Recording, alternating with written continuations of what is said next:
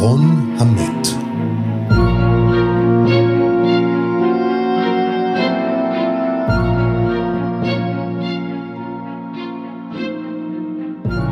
היה זה בוקר אביבי ונעים.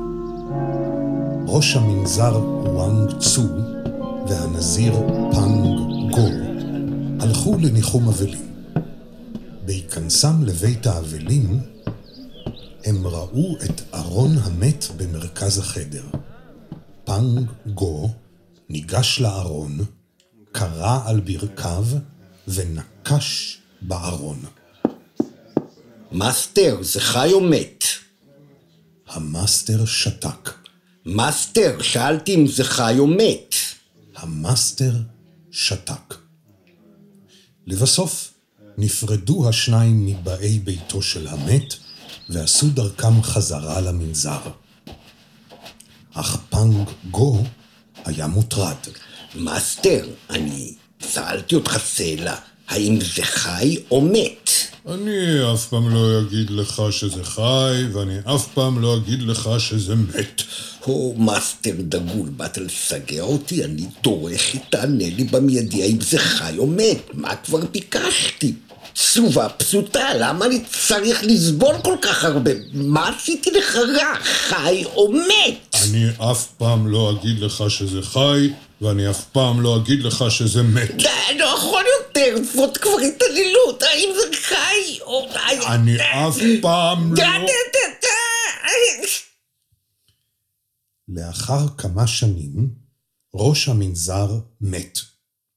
יום אחד נכנס פאנג גו לחדרו של ראש המנזר החדש, לאו צה. מאסטר, אה, יש לך רגע? כן? הבט, לפני כמה שנים הייתי בניחום אבלים עם המאסטר הקודם. כרעתי ברך ליד הארון שהוצב בחדר, נקשתי עליו ושאלתי אותו אם זה חי או מת, אז הוא ענה לי שהוא אף פעם לא יגיד לי אם זה חי והוא אף פעם לא יגיד לי אם זה מת. מה דעתך אתה בעניין, הו מאסטר דגול? אני אף פעם לא אגיד לך שזה חי, ואני אף פעם לא אגיד לך שזה מת. באותו הרגע זכה פאנג גו בהארה.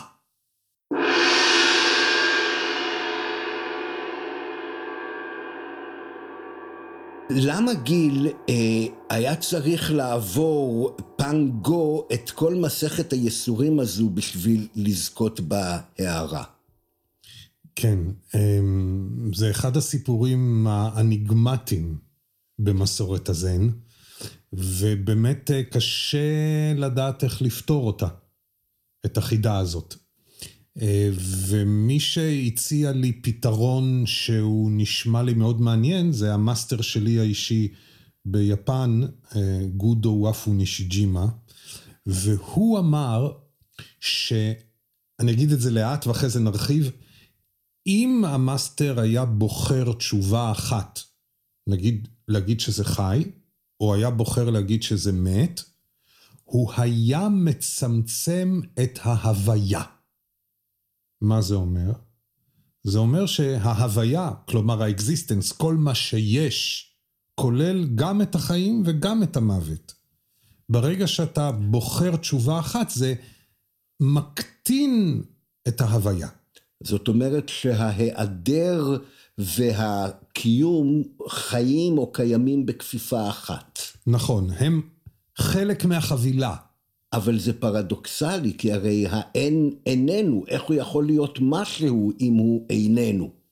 כן, בתפיסה הזאת, אה, להגיד שמשהו חי זה תבנית שאנחנו המצאנו, ולהגיד שמשהו מת זה גם תבנית שאנחנו המצאנו. והוא לא רצה להתחייב לתבנית, כי זה נורא משונה הדבר הזה, כי אנחנו, יש לנו פרמטרים שאנחנו יודעים יפה מאוד מה חי ומה מת, וזה לא דבר שהוא בר שאלה, נכון? Mm-hmm. אבל מה זה בדיוק אומר? מה, מה, מה זה בדיוק אומר? ומעבר לזה, גם בביולוגיה אתה יכול לראות שלבים של חיים שאתה לא יודע מתי זה חי, מתי זה עובר לצומח ומתי זה עובר לדומם. אצות וכל מיני כאלה. וגם מה שנראה לנו דומם, הוא נראה לנו דומם כי החושים שלנו מוגבלים, הוא לא דומם. הוא מלא חיים, רק בתדר שאנחנו לא, מוכן, לא יכולים לתפוס. עכשיו, גם אחרי שבן אדם מת, ונגיד במסורות מסוימות קוברים אותו באדמה, אומרים שהשערות והציפורניים ממשיכים לגדול. הם- זה התרחשות, לא? מה, מה גורם לזה? ויש כאלה שאומרים, זה לא נכון.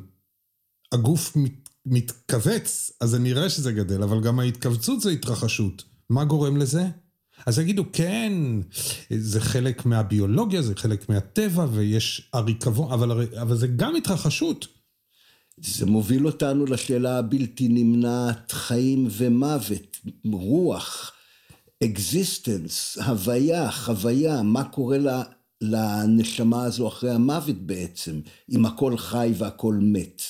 מבחינת תפיסת הזן, וגם לדעתם התפיסה הבסיסית של בודה, אין התחייבות על נשמה, אין שם דיבור על זה.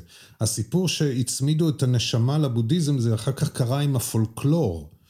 כי אה, כשבודה דיבר על זה שכל דבר הוא רק סך כל המרכיבים של, הצ... של מרכיבים אותו, אז גם נגיד אם יש נשמה, ממה היא עשויה? מסך כל הדברים שמרכיבים אותה, שום דבר הוא לא עצמאי.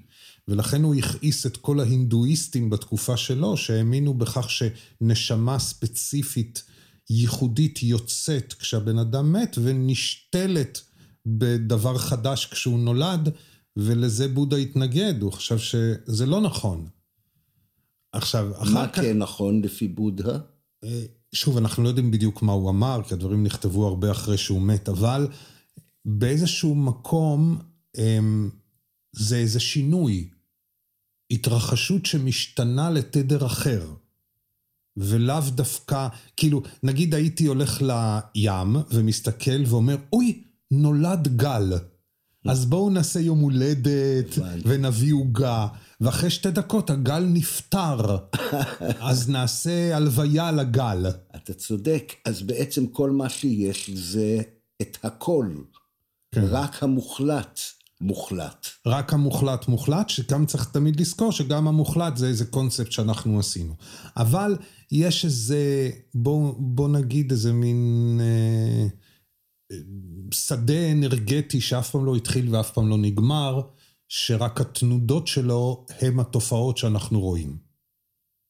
תודה. תודה.